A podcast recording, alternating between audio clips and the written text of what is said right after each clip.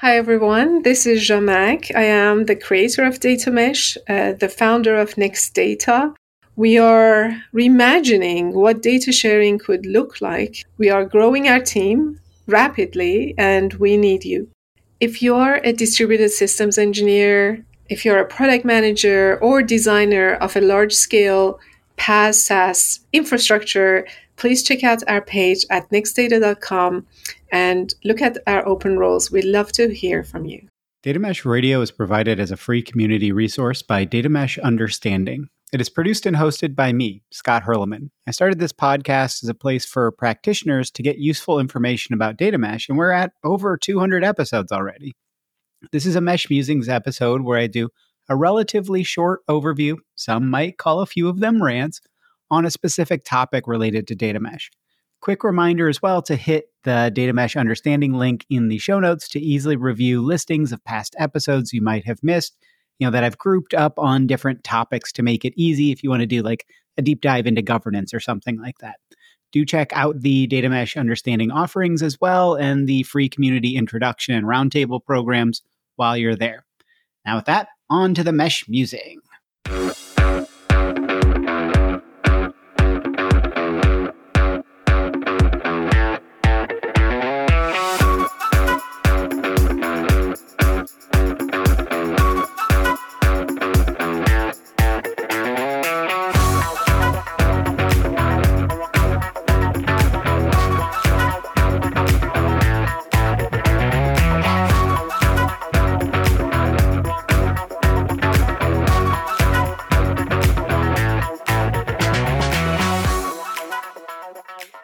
This is the bottom line up front, or a short summation of what you're, what's going to be covered in this episode, and uh, kind of the high level uh, key points, so that you can uh, evaluate whether you want to listen to the full episode and whether this would be of value to you. So, this bottom line up front. Uh, in this episode, we're going to cover three topics. Number one is data virtualization products and why I don't personally think it's a good fit for data mesh. And this is specifically for creating and managing your data products. Um, I go into another a number of reasons why, um, and I don't even mention the kind of boogeyman around data virtualization of performance. It's it's specifically why I think there are problems with using it for actually creating your data products. The second mesh musing is about an article by Matthew Darwin where he asked, can we simply leverage our existing data platform but shift data ownership left to the domains? Um, I argue that the specific um, circumstances where you could do that would be if your data platform is already set up to enable the domains to manage their data rather than it, your data platform is set up to speed up data engineering tasks, which is the way that most data platforms are being built, as far as I have seen, um, outside of the data mesh specifically. Otherwise, I say no, you can't just shift the responsibility left because you're adding responsibilities to those domains without the resources. And that's not a nice move um, you're adding the responsibility of owning the data, but then are you also adding data engineers to actually own and manage the pipelines and everything, the production side of things? Or are you simply saying, hey, domain team, you've got to own all of this, and they have to learn a number of new technologies and uh, things like that? So I don't believe that that's uh, a a valid way to go down for most companies relative to what they've built for their data platform. The third mesh musing is about the concept of a spec or speculative data product. This is somewhat in response or in addition to what I talked about with Paolo Platter about uh, how Agile Labs is working with their customers to suss out what data products they already have and what data products they uh, may need to support business processes. So if you haven't listened to that, I highly recommend it. Um, Paolo had some really great insights. So uh, a spec data product is about uh, is a data product that isn't ready for actual inclusion in the mesh. It's not production ready, but it's a concept about hey, we're thinking about sharing this data in this format this way with this set of SLAs and going and, and talking with potential consumers and showing them, you know, maybe a static set of data that you're not updating and things like that. Um, I asked some questions about whether this could work, how this could work, how do you make sure that those teams then don't go, oh, there's there's some data here, I'm going to include it in in a downstream data product. Um, how do we make sure that that people aren't seeing it as production worthy and actually use it as a mechanism to gather feedback rather than uh, a potential liability. So, as always, if you have suggestions for future topics for Mesh Musings or other episodes, or you want to give some feedback or potentially be a guest, check the show notes on how to get in touch. With that bottom line upfront summary done, let's go ahead and jump into today's Mesh Musings.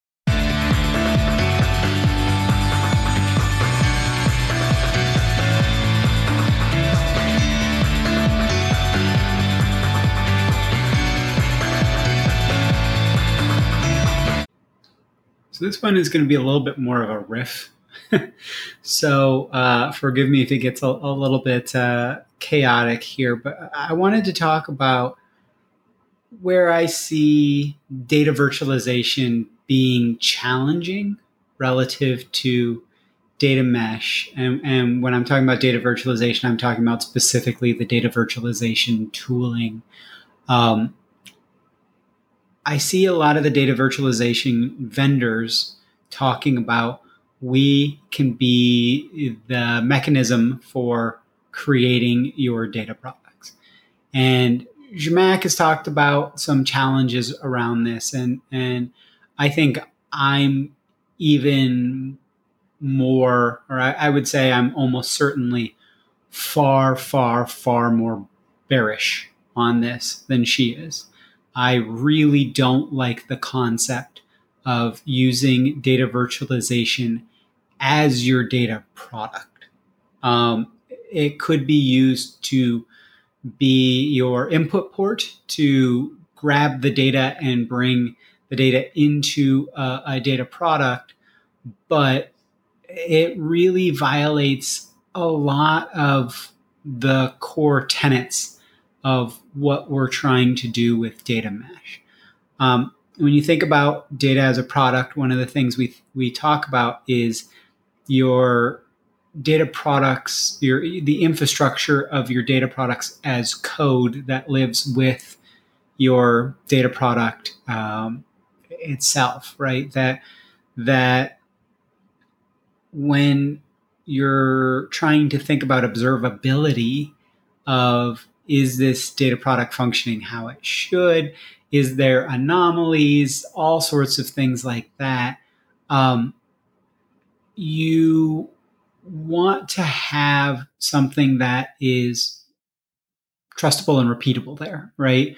Where you can think about your quality and meeting your SLAs um, of your, your data product well.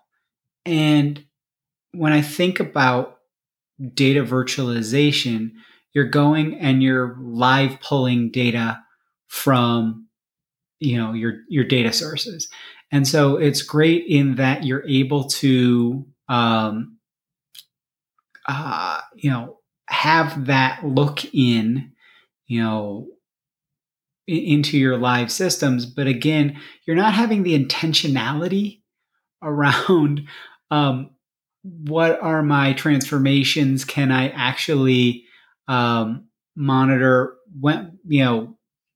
Zhamak talks about the the bitemporality of of data, and, and I'll I, if if I can get permission from her, I want to add the the something she did on one of the ThoughtWorks radars, um, where she goes into exactly why bitemporality is so important. I'm, I'm, I'm not going to pay it the same justice that she could. But it's about having the information of when was this piece of data last updated and when did I check to see has this data been updated, right? So, you know, this piece of data may have been updated last week and I checked an hour ago. So you can know, you know, how fresh it is and at what point you're able to say how fresh it is. Um, you don't have that with with data virtualization, right? You you may end up trying to push that into the source system, but a lot of source systems aren't going to have that, or it's going to be a very big pain in the butt to add that um, that additional kind of value to figure that out. Um, you again, you're not going to have the the quality aspect, and, and I think a big, big, big one for me is in data virtualization. A lot of it, at least, is I am either giving you the ability to go and kind of spelunk and just grab a whole bunch of different data. So there's no intentionality around this is the formed data product. Um, or I am creating a view for you. And I think the data virtualization folks think of that as being okay, that's like a data product because you're saying, okay, I'm going to take these, these pieces of data from these different systems and create a single view for you. And that's going to be kind of the, the data product itself. But I may only want part of that data product. So, as far as I understand it, you're consuming all or none, right? So, either you're getting this entire data product or not at all, right? You're not able to go, oh, okay, I want to um, filter it in this way with this and and um, these other features, or, or that gets very very complicated, and that you're either providing, uh, um, you know, kind of pre-canned views, and that as a uh, data product owner, you'd be creating a lot of these views to kind of satisfy a whole bunch of different potential queries. Or you know you're just saying okay you've got to consume all of the data each time no matter what. And that's where i think it just it starts to really really fall apart as a story as to oh we can we can create these data products simply because they have the ability to go in and more easily than a lot of tooling and a lot of setups pull the data out of these source systems that's where I say it could be used as the import. I don't think they want to be th- thought of as kind of um, just the EL system, which is kind of what an input port is. You're just extracting and, and loading it into the data product, and then the data product does all of the um, transformations within itself. Um, but uh, that's to me, I think, the safest, sanest way to to to approach this. Where I think we could really see some amazing things from the data virtualization folks is if they want to be the query layer, right? Data virtualization is about pulling data from a lot of different systems. And putting it into a um, a combinable or an understandable kind of end format. That's that's a big selling point. So if you think about pulling data from a lot of different data products, um, if there's a way to tie that into the data catalog or, or whatever, that data virtualization system can understand what my linking keys are and uh, across data products, then you know, or, or, columns or whatever you want to call it. Um, the the name right now is escaping me, but that I if I have that um, capability to do that, then then this could be a really interesting place for them to play. Now that starts to also compete with the query fabric type people of you know the starbursts and things like that it starts to to bump up against what you could think of for the data fabric folks of if you think about um, creating all of your data products as sitting you know that your platform includes something like a data fabric so that you're um, not having to design uh, a whole bunch of different output ports for each and every data product and that I've got easier interoperability. That's something that that the promise is there. I haven't seen anybody doing it. I haven't heard of any real specific instances, but I think that's a really interesting space or angle for those folks to, to go after. But you know, one other point that that I, I forgot to touch on with data virtualization where I have a big concern about is documentation, right? If if I'm giving people the ability to go into source systems and pull that data, um, do I have to document every single piece of data that I've got in every system? That just sounds awful to me versus the intentionality of, hey, I'm going to clean this stuff up for you. And, you know, these 15 columns are random things that I don't think people need to know. Oh, here's these these feature flags that we've deprecated from, you know, 8 years ago and don't need to to actually have in here. Well, I guess I don't know if feature flagging was really as, as popular eight years ago, but you, I think you get my point of there's a problem around the the documentation side as to when I go to a consumer and say, you know, here, have at it, versus here, I prepared something for you. It's it's bringing the the uh, diner uh, at a restaurant into the kitchen and going, hey, here's the menu, go ahead and prepare it, you know, and they're not sure what anything is. Nothing's necessarily labeled or whatever. You don't know uh, exactly what the things are or how much should you use or how do you cook it or maybe maybe you know there are a lot more chefs out there than than I realized but um you know I, I think that intentionality around the domain saying here is the data that I want you to have access to. And here is why, and here is the format that I think is going to give you the, the most value and the ability to, to cross that with data from a lot of other systems. I don't see that with data virtualization. I could totally be wrong, but I'm just, I'm not seeing it. I'm not seeing where they're, they're putting that out there uh, where the vendors are putting it out there in a way where I'm like, yeah, I want I want that as part of my my solution. So um, happy to chat with any of the virtualization folks. Happy to to have um, somebody come and and and learn me good on on what why I'm totally wrong on this. But I'm real worried about that.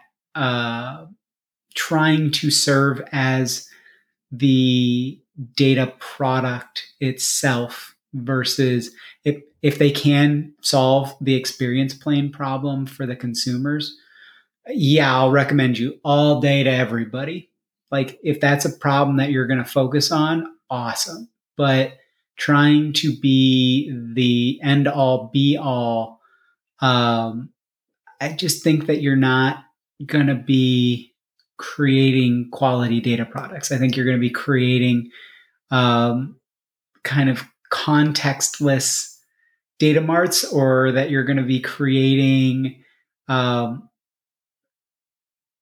super raw, structured um, type of data instead, and that you're sharing the raw data, and that you're kind of expecting the what one of the big problems with data lake and the way a lot of people approach data lake is that it's it's you know clean and structure on query and and to me that's that's not great right? I don't think that has a lot of empathy for the consumer.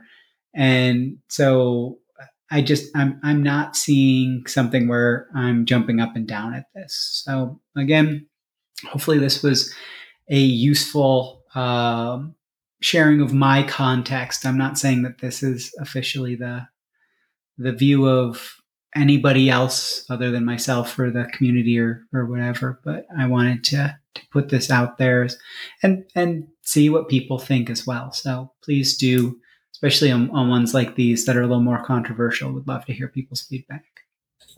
Up next, more mesh musings. I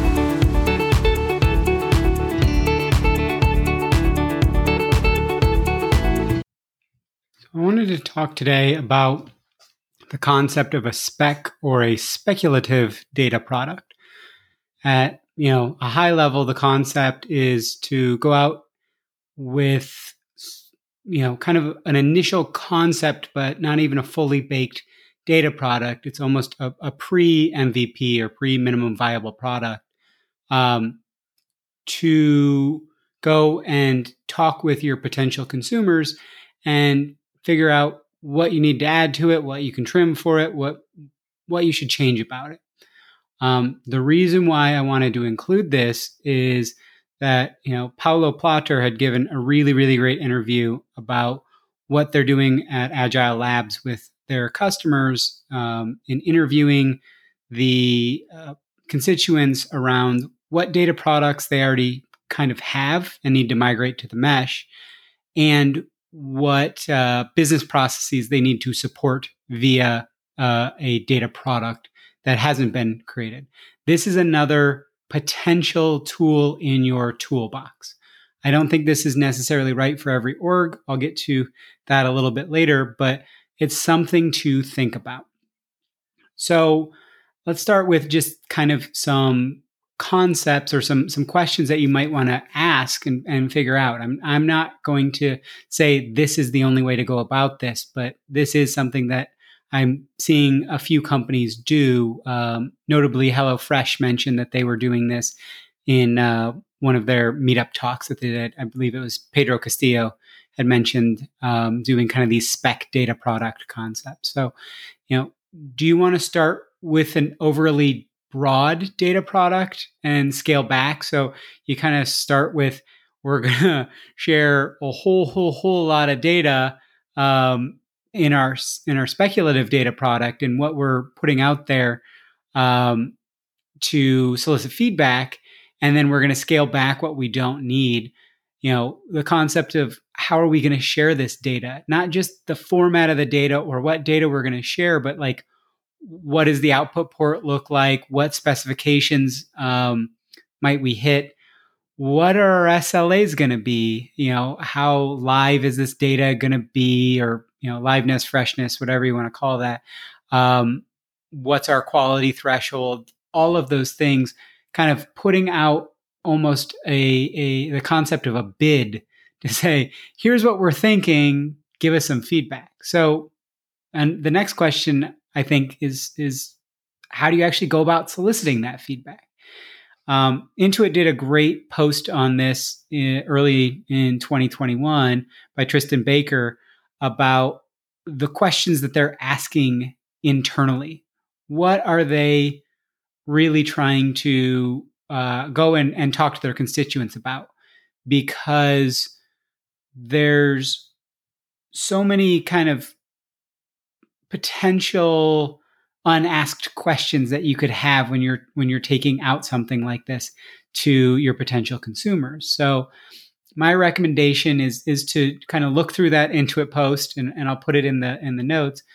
But you know, do that internal product marketing concept with your consumers. Talk to them one on one, not just put something out, you know, from behind closed doors and you're just going to put it out and hope it, it lands actually go out and talk to them. You know, there should probably be, if you're going to be doing this on a regular basis, there should probably be something at the, the overall organization level to have an internal distribution of some kind that's announcing new data products or announcing, um, you know, request for comment kind of uh, data products so that you can actually have that back and forth. Maybe do a lunch and learn or something like that. Um, and as I said, going to the teams, talking one on one, where you say, okay, I think you're going to want to really look at this data product. Um, some concerns that I do have is is you know how would you put out a, a speculative data product like this and make sure that people aren't going to use it or aren't going to view it as if it's a production worthy data product right? you're, you're trying to put out something as this hey give us some feedback and somebody tries to actually use you know build something off of that whether it's a downstream data product or something else. That's a concern. So, how do you market so that people don't do that? Do you actually put in stoppers at the platform level where you ask your, your data platform team to make it so people can't actually integrate this data into a more full query um, in certain ways? Or do you over document it and you know you put it in 50 different places that say uh, you know speculative data product or do not use or dummy data? Um, do you put in nonsensical data? So f- folks couldn't even use it if they tried.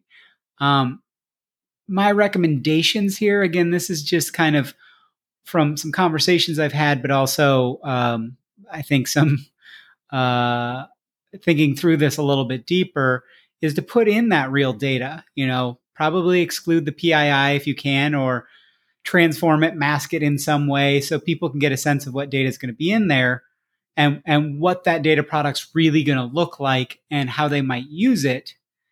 But, you know, you're not also not making, you're not updating it in, from a liveness perspective. You might have that as a static um, information set and that, you know, that, that you're not constantly trying to actually create it as a product just yet.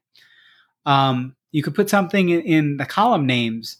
And so each column name starts with dummy or test or spec or something like that to make it very, very obvious so that if somebody tries to use it, um, it's going to be relatively obvious. You know, there should definitely be something to market in the catalog or documentation. Um, you know, probably both, what, whatever you're using to communicate how people learn about new data products to market as a speculative data product. I don't think you want to focus too too much on preventing people from using it, right? If you if you write it down that this is speculative and they kind of burn themselves by doing that, there's only so much you can do to prevent somebody from touching a hot stove. You mark it as hot, you you tell people that there is a stove here when it's red, it's hot. Don't put your hand on it. I think you kind of have to do it's a high trust environment in that you also have to trust your people to read the manual and and think through what they're doing.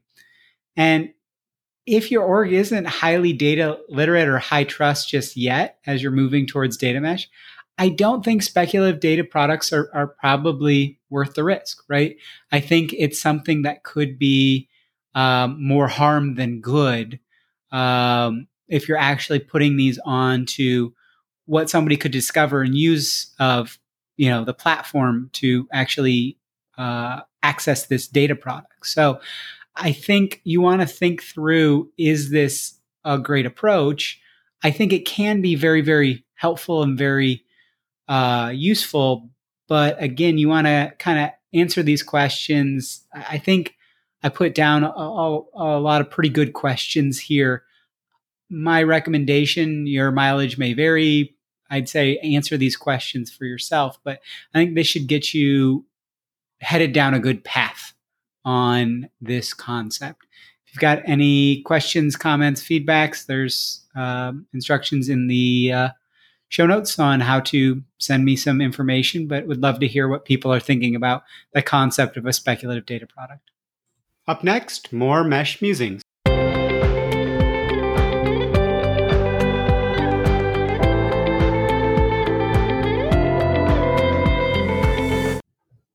So, Matt Darwin had posted an article a, a few weeks back, and I'm going to post a link in the show notes. I, I, do recommend you read it. I think it's a, a, great article, and I think it asks a really provocative question. um, which is do we really need to decentralize the architecture when we're talking about data mesh, or can we continue to have the same platform and centralized architecture, but just shift that data ownership, that responsibility left to the domains? You know, can we just leverage what we've already built? One misconception I want to clear up before I jump into this specific topic is that with data mesh, there's a lot of people who think that you have to throw out everything you've done before. Um, and I think that's absolutely untrue. You can keep the technologies you know and love.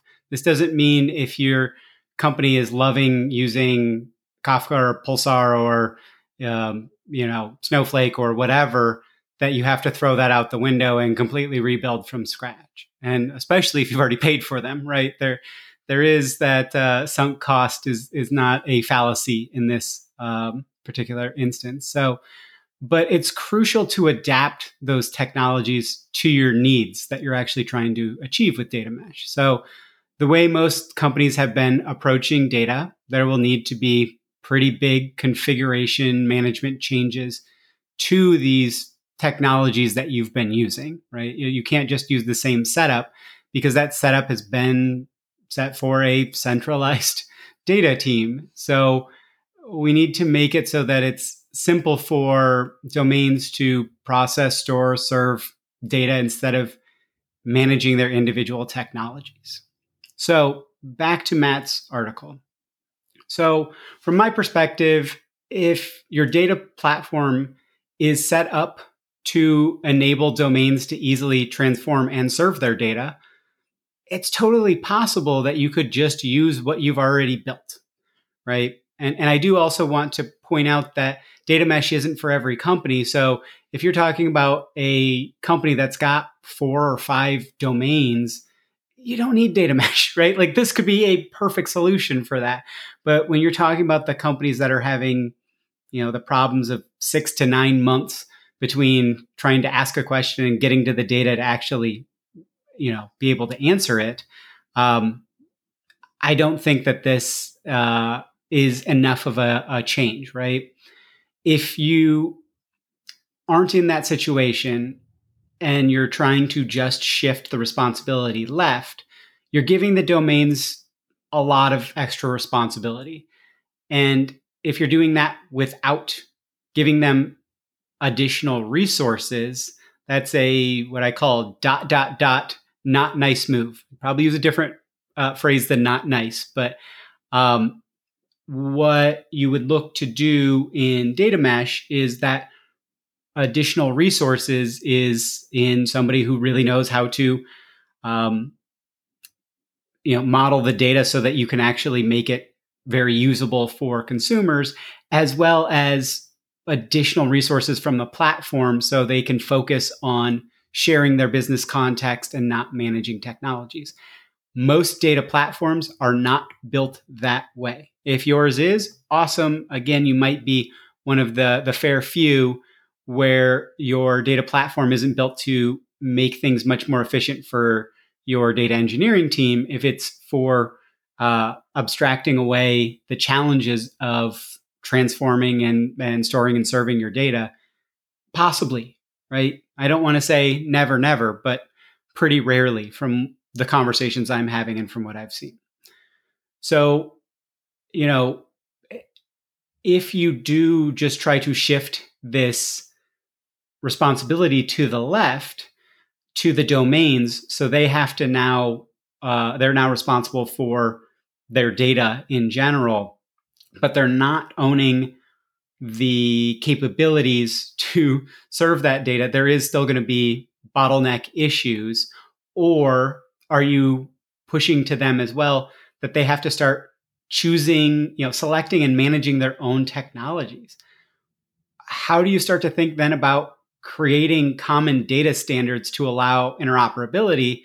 Because otherwise, what we're headed for is just high quality data silos, right? And that's one of the things that data mesh is really trying to prevent with, um, you know, the federated governance and with the platform capabilities. It's to specifically make sure that when we're serving up this high quality data with high context, that you actually also have high usability and that it's not just great information about a singular domain.